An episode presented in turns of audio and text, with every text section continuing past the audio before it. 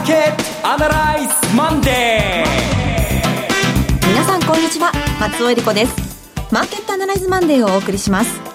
パーソナリティは金融ストラテジストの岡崎良介さん。え今日から新年度4月2日ですね、はい、えー、初々しい人たちと大勢すれ違いました。今日はどちらかというと相場と関係のないところのお話をいっぱいしたいんですけれどもさてどういう結論になるのか、えー、ちょっと待って今考えているところです。よろしくお願いします、はい、お願いします。岡崎良介です。えそして株式アナリストの鈴木和之さんです。おはようございます。鈴木和之です。よろしくお願いしますこの番組はテレビ放送局の BS1212 で毎週土曜昼の1時から放送中のマーケットアナライズプラスのラジオ版です。海外マーケット東京株式市場の最新情報具体的な投資戦略など耳寄り情報満載で新年度もお届けしてまいります、はい。我々は特に変わらず淡々とお伝えしていくだけなんですけれども街もね、えー、今日はもうフレッシュマンで。で、えー、来る時にこのラジオ局は、えー、東京は虎ノ門桜田通りに面したところにあるんですけれども、はい、そこを歩いていると新入社員らしき軍団とすれ違いました、えー、えー、今の時代なんで会社の制服ではないと思います。みんな黒っぽいまああのスーツですかね。リクルーティングスーツに、はい、えー、身をまとって大勢で歩いているんですがよく見ると外国の人が多いですね。あそうですか、うん、あの、うん、10人20人で歩くと2人3人と外国のへえと思ってこれは何か変化の予感なのかなっていうそういう今日4月2日ですね。やっぱりもうグローバルなところはその95年生まれ世代って言われてるんですよね。今年あの、まあ、大学をストレートで出て22歳で入社したということになると1995年生まれで、はい、あの大変な年ですよね95年。ですから。95年は阪神・淡路大震災オウム真理教事件ですね、はい、もうもう人物性の節目節目で大きな出来事がもう次々襲いかかってきたという世代が、うん、まあ、社会に出てきたということですからもう日本中が期待しているとそうですね、ね、活力になってほしいですね。さあそれでは新年度どのようになっていくのか今日も番組を進めていきましょう。この番組は株365の豊か商事の提供でお送りします今週のストラテジーこのコーナーでは今週の展望についてお話しいただきます。というわけで明るい気分で始まったあれにはちょっと私の戦略は冴えなくて、はい、はっきりしないんですよ。っていうのは、先週ドンと一本底をつけるような、先週ドンと下がってくれたら、はこれで調整は終わったと、すっきりして新年度入れるかなと思ったんですが、兄はからんや、スルスルっと戻ってしまって、間違えちゃったみたいな感じでですね。で、一応見方は変わってないんです。まだ調整局面は続いている、はい、まあ、ピーク感が出た今年の1、3月期で、久しぶりにアメリカの株式市場も四半期としてマイナスのパフォーマンスになった。それから最後の最後3月になってからナスダックの落ち方が激しい。等々を考えると、えー、残念ながら新年度すぐにですね、さあ今からまた上昇トレンドに戻りますという戦略は立てにくいな。まあ、つい先ほどね、単価が出ても若干マイナスになってましたし、で、当然のことながら、為替の見通しも9円台の予想ですからね、えー、慎重に、腹をくくらなきゃいけないなという感じなんですが、さりとてじゃあ今週、今今ここからもう一段売れるかというとですね、今週はまあ年度初であるし、それから、大体まあ月初っていつも買われちゃうんでですね。うんええー、そうだな休めるもんなら休みたい一週間ですかね。そういう感じなんですけどね。お金が入ってくるってことはないそれはあります。それはあるんですが、うん、例えば GPIF、例えば、はい、あ地高連とか国境債とか私学共済とか多大きなあ公的年金の2017年12月末の国内株式の組入比率をチェックすると、軒並み25%オーバーなんですよ。はい。ですから、国内株に関して言うと、そうそうですね、余っている、追加でですね、どんどん買っていこうというところも、えー、2013年から買い始めましたからね、えー、っと、14年からか、14年だからもう3年以上買ってきましたから、もう大体お腹いっぱい、えー、ガソリンで言えば満タン状態なんですよね。うん、ですから、買ってくるとしてもそんなに大きく、こう、さあ行くぞっていうのろしを上げていく形にはならないと思いますね。去年のあたり見てみますと、陰線で終わってることの方が多かったなっていう。ええー、松尾さんそんなの調べてるんですか？調べてみました？はい。新年度なので気を引き締めて。陰線、陰線で調べてアノマリー、もう喋ることなくなってくるよな、これ。期間としては結構なんか気が変わると、なんか、まず利益を確定して、売りから入るなんてことをよく言ったりするんですね。はい、上がったら、いや、新年度だってお金が入ってきたから買ったんだ。下がると、いや、機関投資家というのは、まず売りから入るもんなんだって。結局、ど、どっちに転んでも、私たちのマーケットメディア担当者は、二つの答えをいつも用意してるような気がするんですけどね。ただ一つ厳しいのはね、GPIF なんかがそうなんですけども、あの、直接自分たちが運用するわけじゃないんですよ。自分でトヨタを買うとか、自分でホンダを買うとか、自分でソニーとかスニンデドとか、これはないんですよね。全部雇われて、下請けのファンドマネージャーがいるわけですよね。で、その下請けのファンドマネージャーになりたいってってみんな基礎、あの、しのぎを削るんですが、そのファンドマネージャー同士の入れ替えが行われるのここです。ああ。えー、成績優秀者に増額。はい、成績の低いもんから一番微力血はもう、もう首だってことですよ。終わりっていうことで、ファンドマネージャー同士で A から B へ、B から C へみたいなですね、この入れ替え戦が行われるのは4月ですね。5月の頭までですね。まあ、会社によっては、すごい、あの、あの、凹んでる会社もあれば、危機としてる会社もあるっていうのがこうです。はいあの、先週の今頃、まあ、その、さらに前の週の金曜日にニューヨーク市が大きく崩れていたっていうところから先週は結構危機的な、まあ、ニュアンスで始まったというのがありましたが、うん、やっぱり3つ、まあ、答えが全然出ないような問題を今3つ抱えて、米中貿易戦争、それからナスダックの大崩れ、まあ、テスラの問題から、そのウーバー、それからフェイスブックの問題があるという。それ3つ目がやっぱり日本の内閣支持率が急低下しているっていう、まあ、この森友学園の、なんとなくこれで蓋してしまったのかなっていう、まあ、答えは全然出出ないと思うんですが、やっぱりこういうのを抱えながら騙し騙しやっていくんでしょうね。その騙し騙しが株にはいいんですよ。なぜかというと、騙し騙し進むと長期金利が上がらなくなってくると。アメリカの長期金利がもう今にも3%超えるかなと思ったら、何か不安材料がポツポツポツと今、鈴木さんがおっしゃったみたいに、1、2、3とできたらもう2.75というところで、はい、で、明らかに金利の上昇スピードが減速してしまったのが3月なんですよね。はい、でこの結果、株式市場は、それこそイメージしていた3%長期金利が超えてきて、ブラックマンデー型の大きな調整があって、一本底、で、一本底が入って、そこで買えるぞ、さっさとだっていう形には、新年度入らなかったっていうのが私の正直な印象なんですよね。新年度といえば、あの、今朝方、日銀の単価も出ましたけれども、うん、こういった中から気になる点ってありましたか？ああ、その話ですか。はい。私はね、あの、親と目を引いたのが価格判断なんですよ。価格判断、うん、はい。あの、えっ、と、日銀短観のですね、えー、概要のところ持ってる方がいたらみんな2ページのところですね、この2ページのですね、えー、需給在庫価格判断のところの、えー、一番下のコラムのところです。価格判断、仕入れ判断というのが、大企業と中小企業と2つあるんですけども、ここの大企業のところの販売価格者判断指数の上昇下落のところを見てもらいたいんですけども、これは、デフレ脱却したなと私は思いました。え、え？デフレ販売価格。販売価格です。で、これ順番にですね、えー、っと、最近と、最近と先行き、17年の12月最近と3月の最近編と、それから先行きっていうのを見比べながら、えー、右左と見て、大企業、中小企業を見てもらって、で、特に製造業で、まあ素材は上がってるのは分かったんですけど、素材の加工業のところも、うん、ついに中小企業の加工業種を、えー、除いてですね、ね。ここだけは先行きまだマイナス1なんですけども、一応みんな水面上に顔を出しました。うん、これ分かりやすく言うとどういうことなんでしょうか？自分たちの売っている商品の価格、例えばデジカメならデジカメ、えー、例えばバイクならバイク、例えばまあ鉄なら鉄、例えば紙なら紙の、えー、これから3ヶ月後販売価格は上がると思いますか？下がると思いますか？皆さんに聞きました。で、50人以上、100人でいたら50人の人人が上がると思います。っていうとこれが0、はい、1、2と上がっていくという、みんなが少しずつ上がると思い出していると。で、この上がり方っていうのはそれぞれ業種によって違いますよ。単純に100円が120円になるという人もあれば、ひょっとしたら 100g100 円のものが 90g100 円になるというやり方かもしれない。でも、いずれにしても、いずれにしても販売価格が大企業の一番大きいのは製造業で、その製造業の加工のとこで上がってきたというのは、はい、これは違うなって感じで、まあこれ、あの、エコノミストたち10人いたら10人とも、何素人がバカなこと言ってんだって言われると思いますけども、もちろん2%という数字を超えるかどうかこれから見る、ここからはわかりません。だけど、はい、ビジネス的にはこれはデフレ脱却したなと。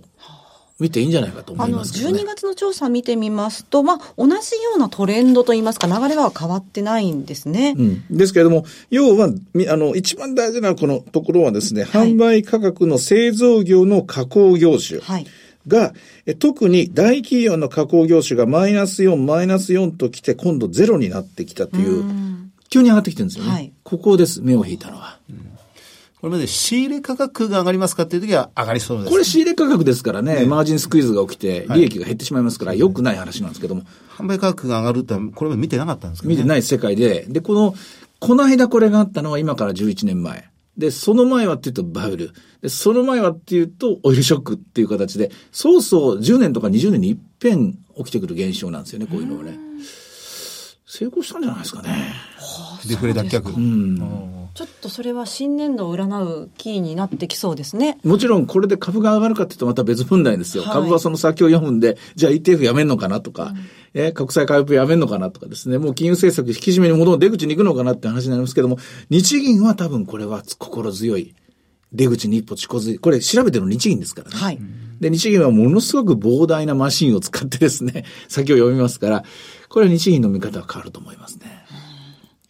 あの、まあ、デフレ脱却、もっと踏み込んで、インフレ的な世の中になっていくってことですね。そうしますと。インフレは局所的には起きてますよね。うんうん、あの、おとといの久我さんの、はい、えっ、ー、と、久我さん、あの、マーケットアナリですけどもね、あそこでいくつも出てきましたけども、局所的に、例えば教育関係とかね、はいとんでもないハイパーインフレですよね。そうですね。あるいは食料品とか生活必需品とかこういったものはもう、えー、完全に5%、10%のインフレ率に入ってるし、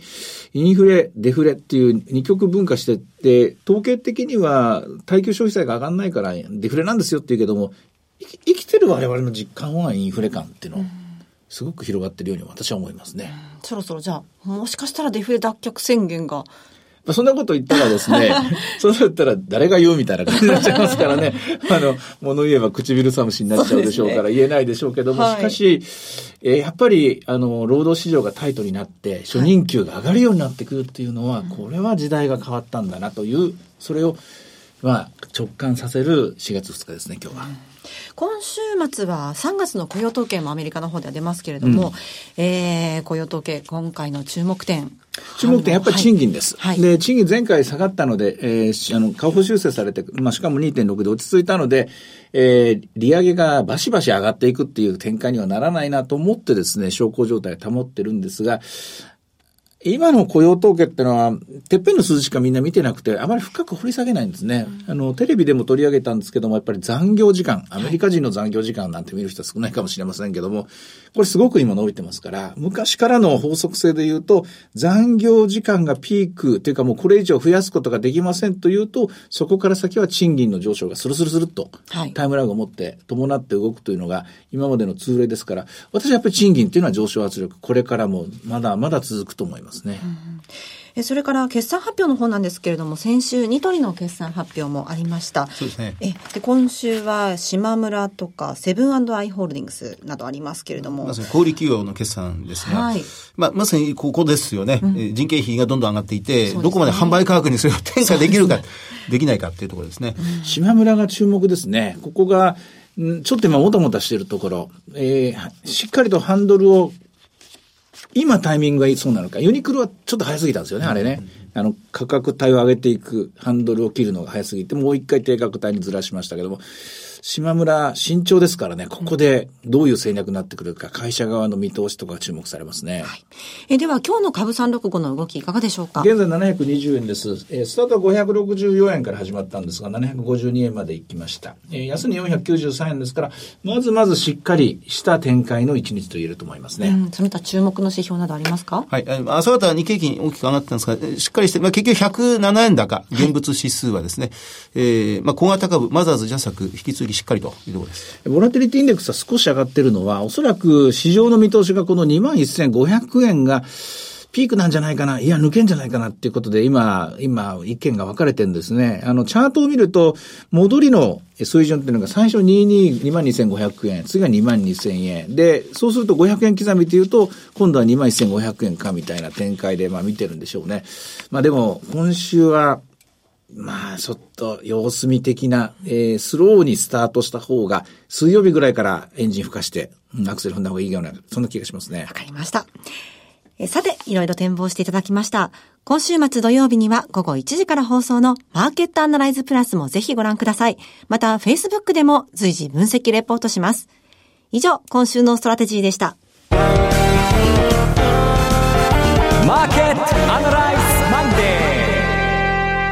それではここで株365の豊か商事からのセミナー情報をお伝えします。豊か商事資産運用セミナー in 大宮が4月14日土曜日に開催されます。12時半会場午後1時開演です。第1部は、江森哲さんによる2018年注目の貴金属エネルギー価格の行方と題したセミナー。そして、江森さんと大橋弘子さんによる特別セッション。日経平均で資産運用。クリック株365の活用術とはが開催されます。第2部では、岡崎さんの株式セミナーがございます。会場は JR 大宮駅が最寄りのベルビューオフィス大宮5階 TKP 大宮駅西口カンファレンスセンターホール 5A です。そしてその次は博多です。豊か商事資産運用セミナー in 博多5月12日土曜日12時半会場午後1時開演です。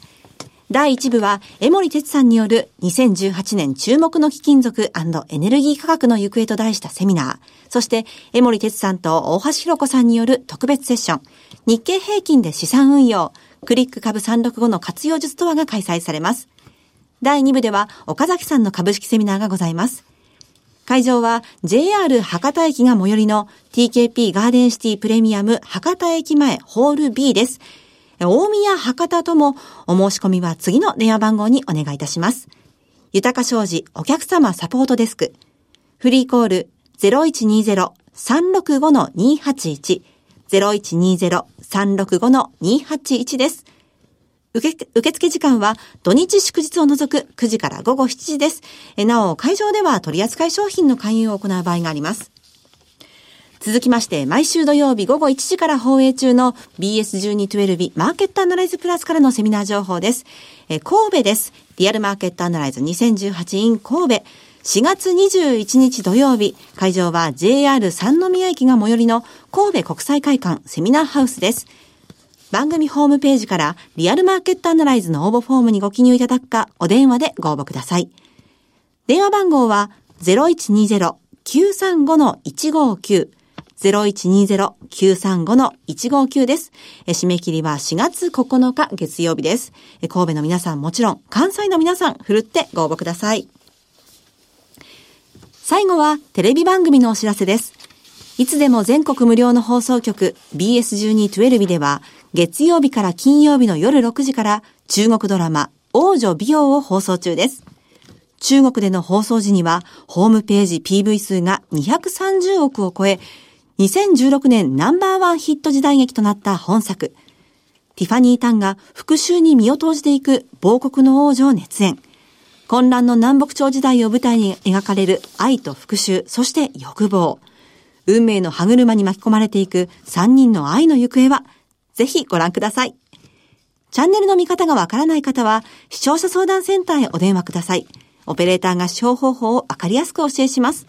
03の5468-2122 03-5468-2122 BS1212 視聴者相談センターまで。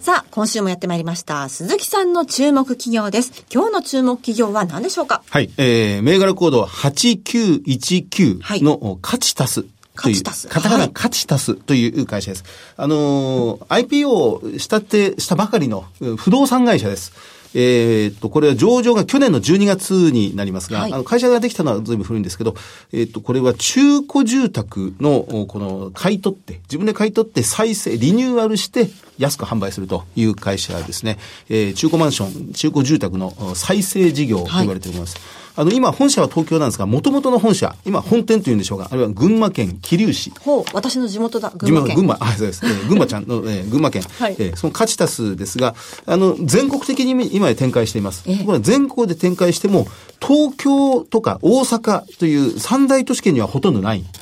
そうなんですか。北海道とかですね、はい、まあ、特に九州とか、えあるいは山陰とかあの、まあ、東北地方とか、人口減少地域に視点が重点的に配分されているという、まさに今、時代にマッチしてますよね。空き家対策がすごく、まあ、急務になっている。はい、えー、それから相続、相続の事例そのものが増えていると、えー、いうことですね。で、国も、まあ、国土交通省は中古住宅市場を整備しようということで、あの、中古住宅の品質保証なんかを今設けようとしているところですから、はい、相当フォローの風が吹いてくるなと思います、この週。やっぱりあの、岡崎さんの冒頭の話のように、時代はやっぱり少しずつインフレの世の中になってきつつあるという気になってきましたんで、で不動産市場というものも、ここから今随分高くなってはきてるんですけどね、さらにここからもう一段上昇していくんではないかなというふうに思います。うん本当に社会的にも求められている企業ですよね。はい。あの、まあ、上場して日が浅いんですが、時価総額が1300億円ぐらいです。で、売上が680億円、えー、経営常、経常利益が64億円、えー、で、今期の会社の予想では34%増益ぐらいなんですが、はい、えー、まあ、第三者期まで随分伸びてますんで、もう少し上乗せされる可能性というのが出てきてますね。あの、商売の仕方としては、それは、その不動産を買い取るんですか？それとも、えー、リフォームして、在庫はお客さんのままなんですか、えっと、自分のところで取ります、ね、一回取るんですか？一回取る。一回買い取って、リフォームして。はい、そうですか。で、うん、他社よりも買い取りの価格が安いみたいなんですね。で、もっと高く買い取ってくれるところあるんですが、その、その、なんか物件の精査、査定の仕方が、こっちのがもうね、もう今世丁寧にやるみたいですね。もう丁寧にやって、あ、こういうところありますね。で、で比較的安く買い取って、でも、安く販売すると。で、買い取ってもらう方も、売りたい側も、こな土地だったら、まあ結構比較的、まあ地方の方では、はい、ここはもう売りたいけど、もうほとんど買い手がつかないだろうと思うようなところでも、ここは買い取ってくれる。うん、その代わりちょっと安めに買い取ると。うん、まあそして販売価格も安結構、千、1000万円から1500万円ぐらいで販売する。あ、そうですか。という中古まあ新築、もちろんあの安いですけれども、なかなかのあれですね、価格帯ですね。これ年間3000個、うん、累計で4万個、もうすでに販売実績があって、3年前に年間1900個ぐらいだったものが上場してやっぱり知名度が出て、ええー、2017年は3600個の販売実、あ買取個数があると、買取実績があるということですね。まあ、かなりこれからじわじわ伸びていくマーケットなのかなというふうに思います。中古の市場っていうのはこれからどうでしょうね。いや、なかなか日本はこれは建てて、うん、えー、それでもう、もう新築神話みたいなものがありますよね。はいたとにかく家は新築がいいに決まってるんで。はい、で、新築で買えるったらもうそこから先はもう転売するってことをほとんど考えずに、うん、じゃあ次から次へっていうことを作り続けてもう飽和してるというふうに言われてます。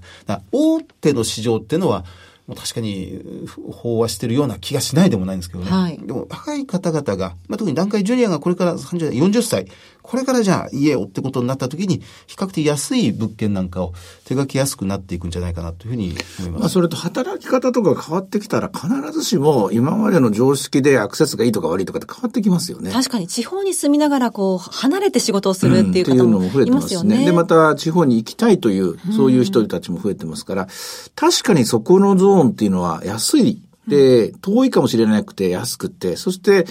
えー、遠くにあって不便だけども新品って確かにないですからね。そうですね。そこで逆転の発想ですね。面白いことやってますね。そうですね。あの、去年の暮れに、えー、あ、2000、えー、上場直前にニトリと資本業務提携をしまして、はい、今ヒット株主がニトリなんですよ。このカチタスがリニューアルした中古まあ、戸建て住宅の中にはニトリの家具を 丸ごと